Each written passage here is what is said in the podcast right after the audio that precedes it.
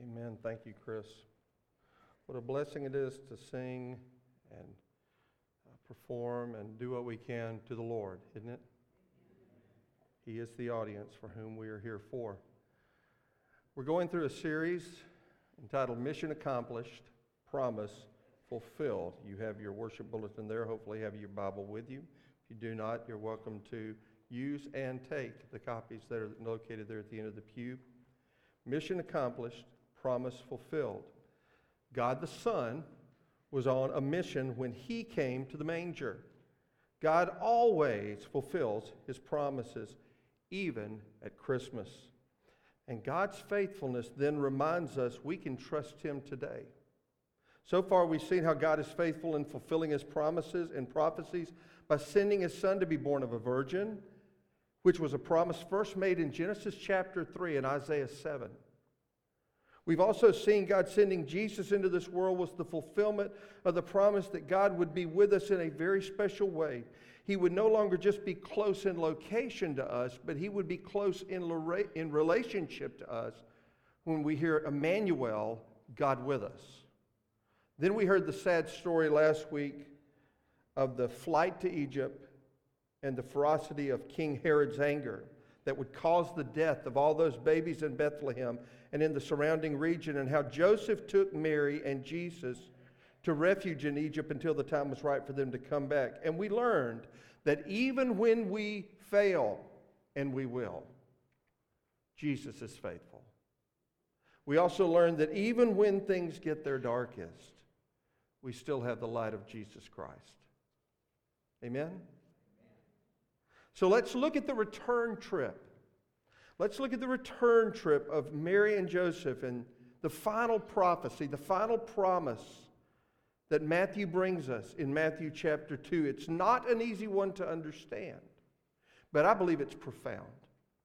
So let's stand in honor of God's word, and the title of the sermon is simply, He Shall Be Called a Nazarene. He shall be called a Nazarene. Now, when Herod was dead, behold, an angel of the Lord appeared in a dream to Joseph in Egypt, saying, Arise, take the young child and his mother, and go to the land of Israel, for those who sought the young child's life are dead. Then he arose, took the young child and his mother, and came into the land of Israel. But when he heard that Archelaus was reigning over Judah instead of his father Herod, he was afraid to go there. And being warned by God in a dream, he turned aside into the region of Galilee. And he came and dwelt in a city called Nazareth, that it might be fulfilled which was spoken by the prophets he shall be called a Nazarene. Let's pray. Father, it is my desire that I not only speak clearly and faithfully your word and your truth, but we get what you're trying to tell us here today in your word. We get what Matthew was saying. We get what the prophets were saying. We get who Jesus is, what it means to be the Nazarene. Father, may the words of my mouth and the meditations of my heart be acceptable in your sight, O God, my rock and my redeemer. In your name I pray. Amen. You may be seated. So, a little background. A little background. Herod died in 4 BC, and his son Archelaus took his place in the region that included Bethlehem. If you were to look at a map, you would see Judea, Samaria, Galilee. Judea, Samaria, Galilee. In Judea, where Bethlehem was, Archelaus took his place. And because of this, because God had told Joseph in a dream to go there, Joseph and his family instead headed to Nazareth in Galilee, which was a small community located in that region. It probably had 400 to 1,200 people in it max at the time of Jesus. And this was going to be Jesus' hometown until he was about 30 years of age, until he began his public ministry. And Matthew concludes this section with this interesting statement. He says, And he came and dwelt in a city called Nazareth, that it might be fulfilled that was spoken by the prophets, he shall be called a Nazarene. Now, something worth pointing out here is this is the first time Matthew says prophets plural, prophets. And he doesn't name a particular prophet. And also, I don't know about your Bibles, but in my Bible, it has quotation marks around he shall be called a Nazarene. Does it? That should not be there. It's not a direct quote, according to the Greek. So he simply says he shall be called a Nazarene. So it's not a direct quote from the prophets. So, what does it mean to be a Nazarene? There are two main possibilities that come to mind for us. First is the idea that Jesus was a Nazarite. I don't know if you've ever heard, if you've studied Old Testament, you've heard of the Nazarites. A Nazarite was an Israelite who was consecrated to the service of God under vows to abstain from alcohol, let his hair grow out, and avoid defilement by contact with corpses. And the original statement about a Nazarite is found in Numbers chapter 6. That's one possibility. Nazarite. I don't believe this is the case because there's no place that I'm aware of in Scripture where the promised Messiah was said to take the Nazarite vow. And Jesus never referred to himself as a Nazarite. Which brings me to the second possibility that Jesus is the promised messianic branch. B R A N C H. The idea of branch was used by the prophets, prophets in numerous scriptures and note numerous prophets used the branch picture to point to the Messiah. Now, hang with me here. First, here, Jeremiah chapter 23 and chapter 33. He actually says the same thing twice in both passages. Behold, the days are coming, says the Lord, that I will raise to David a branch of righteousness. A king shall reign and prosper and execute judgment and righteousness in the earth. In his days, Judah will be saved and Israel will dwell safely. Now, this is his name by which he will be called the Lord our righteousness. Then in Zechariah 3 8 and 6 12, it says this about the branch. Hear, O Joshua, the high priest, you and your companions who sit before you, for they are wondrous. They are a wondrous sign, for behold, I am bringing forth my servant, the branch. And in some of your translations, that branch is all caps. Then speak to him, saying, Thus says the Lord of hosts, saying, Behold, the man whose name is the branch. From his place he shall branch out and he shall build the temple of the Lord. The branch is a big deal, wouldn't you say? Listen to Isaiah 4 2 and 11 1. In that day, the branch of the Lord will be beautiful and glorious, and the fruit of the earth will be the pride and the adornment of the survivors of Israel. And then we get to Isaiah 11, which is one of the most powerful messianic passages about the Messiah there is. And he says, starting with these words there shall come forth a rod from the stem of Jesse, and a branch shall grow out of his roots. I want you to note that. The Spirit of the Lord shall rest upon him the Spirit of wisdom and understanding, the Spirit of counsel and might, the Spirit of knowledge and of the fear of the Lord. So we have the prophets, plural, calling him this king, the branch. And here's the interesting thing the word that Isaiah used in Isaiah 11 for branch is a particular type of branch. It's not a branch that grows out of the trunk of a tree. Y'all with me? That's where branches grow, do they not? Unless you have privet hedge. Okay? Branch grows out of a trunk of a tree. We're talking about a specific branch, and he uses a specific word for a branch that grows out of the root of the tree the root. Still, the same tree. It is the branch that grows out of the root of the tree, bypassing the trunk, but still of the same root, still of the same source.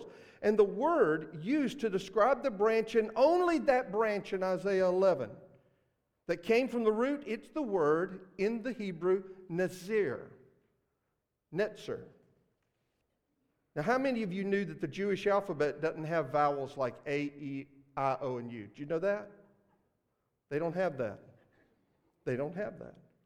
So when you write the word branch in Hebrew, you only get three letters N, Z, R.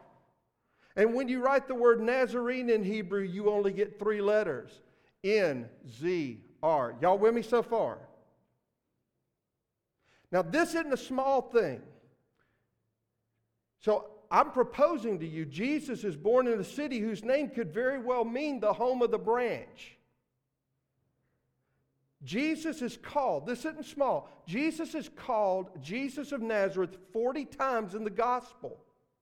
He was called that by people, he was called that by demons, and he was called that by himself. It was even put on the inscription above him on the cross. This is Jesus of Nazareth, King of the Jews. So, this title is important to understand. So, what does it mean to be called a Nazarene, and why should you care? And I'm here to tell you, you should. Number one, it means he is despised and rejected. He is despised and rejected. You see up there a quote from John 1. John chapter 1, verse 45 and 46. Let me read it to you and attempt to do it with feeling. Philip found Nathanael and said to him, We have found him of whom Moses in the law and also the prophets wrote, Jesus of Nazareth, the son of Joseph. And Nathanael said to him, Can anything good come out of Nazareth?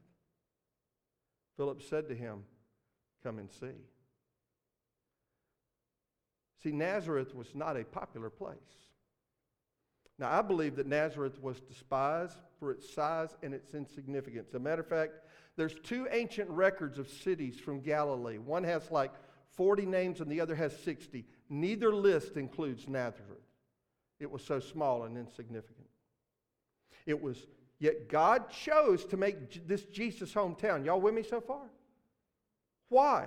Well, it's very possible that Jesus' identification with such a despised and rejected city was a fulfillment of Isaiah 53 3 when we have this description of the Messiah. It says, and you've heard this, He is despised and rejected by men, a man of sorrows and acquainted with grief, and we hid, as it were, our face from him. We ignored him.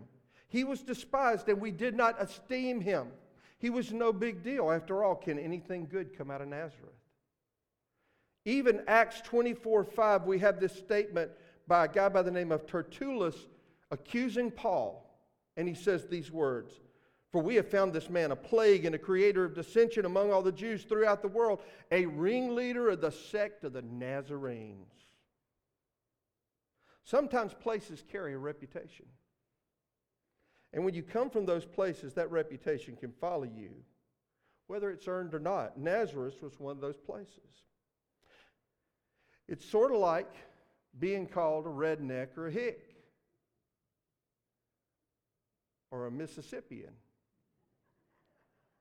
Certain places carry certain connotations, don't they? Here's the good news Jesus was willing to associate with the lowly. I hate to tell y'all this, but Jesus was a little bit of a redneck. He was a country boy. His place of birth carried no fame. He was willing to be despised for you. He was willing to be rejected for you. What are you willing to do for him? He's willing to be humble. If anybody deserved not to be humble, it's Jesus. Yet he was willing to be born in a little country town in the middle of nowhere where we don't even have a record of that he could fulfill the prophecy for you. Are you willing to be despised and rejected for him? To be a Nazarene meant to be despised and rejected. Also, to be a Nazarene meant he is the branch of righteousness. The branch of righteousness. This is the prophecy of the reign of Jesse's offspring taken from Isaiah 11 1. Jesse was the father of King David and is considered the root of the royal line. The Messiah would definitely be seen as the branch of the root of Jesse. Paul says in Romans 15 12 that Jesus is the root of Jesse. He is referring back to Isaiah. So, what does it mean to be the branch of righteousness? Well, righteousness simply means to be in a right relationship with God. What does it take for a person to be in a right relationship with God? In other words, what does it take for a person to be made righteous? Well, it takes being connected to the branch. And the word for branch in Isaiah 11 is a very specific word. The Hebrew language had a word for branch, it was the word semah a branch from a trunk. But the word in Isaiah 11 is not that word. It's the word netzir, which means a specific type of branch that doesn't grow out of the trunk, but grows out of the root of the tree and grows up separate from the rest of the tree, although it's made of the same stuff as the tree. And netzir is the word from which we get Nazarene.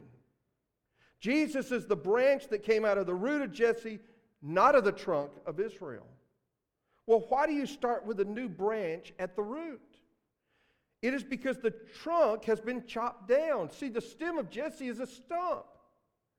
Through wicked rulers and unfaithful nations, God had laid the axe at the trunk of Israel and ended their reign of a royal line.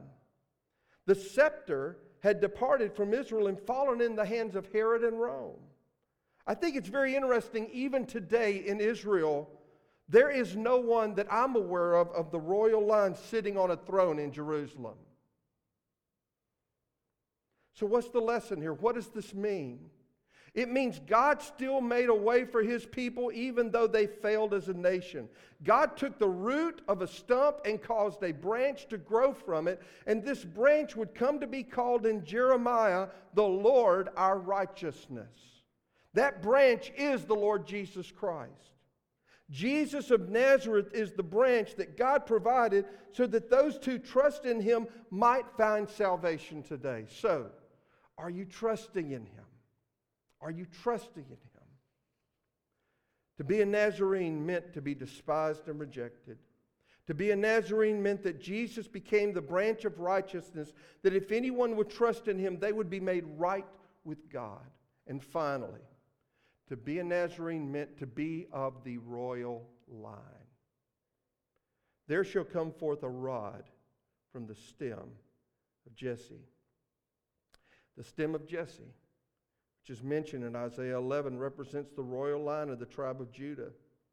Mary and Joseph both come from that royal line.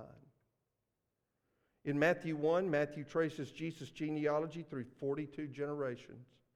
Luke includes other names, but also traces that line through King David. It is at King David the lines divide. And many people believe that one genealogy represents Joseph's genealogy and the other represents Mary's. How interesting that both of them would be from David. And Matthew starts his gospel with these words. He says, The book of the genealogy of Jesus Christ, the son of David. And that Matthew, more than any other book in the Bible, referred to Jesus as the son of David. As a matter of fact, he called Joseph son of David. Not the son of David, but son of David. And we know this is a kingly title. As a matter of fact, it was a messianic title because of what is said in Matthew 12 22. Then one was brought to him who was demon possessed, blind and mute. This is Jesus. And Jesus healed him, so that the blind and mute man both spoke and saw. And all the multitudes were amazed and said, could this be the son of David? So when people call Jesus the son of David, it means that he is really from that line of King David. Here is what the prophet said about that royal line. Not every person in Israel could be of the royal line, only those of the lineage of David. Jeremiah said this He said, A king shall reign and prosper, he shall execute judgment and righteousness in the earth. So Jesus is that branch grown up from the root of Jesse, part of the royal line, the line of King David, by right heir to the throne of David and therefore king. But listen, listen, not just king of Israel, king of kings and lord of lords. Not just their king, he's the king. The question is is he your king? Is he your king? What does it mean to be Jesus the Nazarene? To be a Nazarene meant to be despised and rejected for us, and are we willing to suffer the same for him? To be a Nazarene meant that Jesus became that branch of righteousness, that if anyone would trust in him, they would be made right with God. And finally, to be a Nazarene meant he is of the royal line. King of Kings, coming to execute justice and righteousness in the earth, worthy to be King of all. I want to leave you in closing. In closing, I want to leave you with a verse from Paul and these three statements. Paul in Romans 15 quotes one of the passages from Isaiah and gives us some encouragement for Christmas. This is all about promises fulfilled. This is all about mission accomplished. This is all about Christmas. So, here's what he says in Matthew, in Romans 15, 12, and 13. This is Paul. There shall be a root of Jesse, and he shall rise to reign over the Gentiles. In him the Gentiles shall hope. That's Jesus, is it not? That's Jesus. Now listen to the word of encouragement he gives us, and this is my word for you. Now may the God of hope fill you with all joy and peace in believing that he is that root, and that you may abound in hope by the power of the Holy Spirit. So with God, there's always hope. Amen? Amen? With God, there's always hope. Christ promises that. Christmas proves that. The only question left is are you ready to trust Him? Let's go to the Lord in prayer. Every head bowed and every eye closed. I don't know where you are in your relationship to the Lord, but if you don't know the Lord Jesus Christ today, I'm here to tell you He is God's hope for the nations. He is the branch of righteousness. He is the way of salvation God has provided. So are you willing to give your hope and heart and your life to Him? Just a second, we're going to have an invitation hymn. It's going to be an opportunity for you to respond. I pray that you will put your hope in Jesus Christ this holiday season. You won't find your hope in the things of this world. Your hope it can be in nothing less than Jesus Christ. Plain and simple. Christmas proves that. He came to be the Nazarene. He came to be the righteous branch to give us hope for us, not just the Jewish nation, but for all of us. Won't you put your trust in him today? Heavenly Father, I just pray that you be with this invitation time. Lord, I ask that you would just bless it. Draw someone to you. Invite someone through the power, convicting power of your Holy Spirit to you. We ask this in Jesus' name. Amen.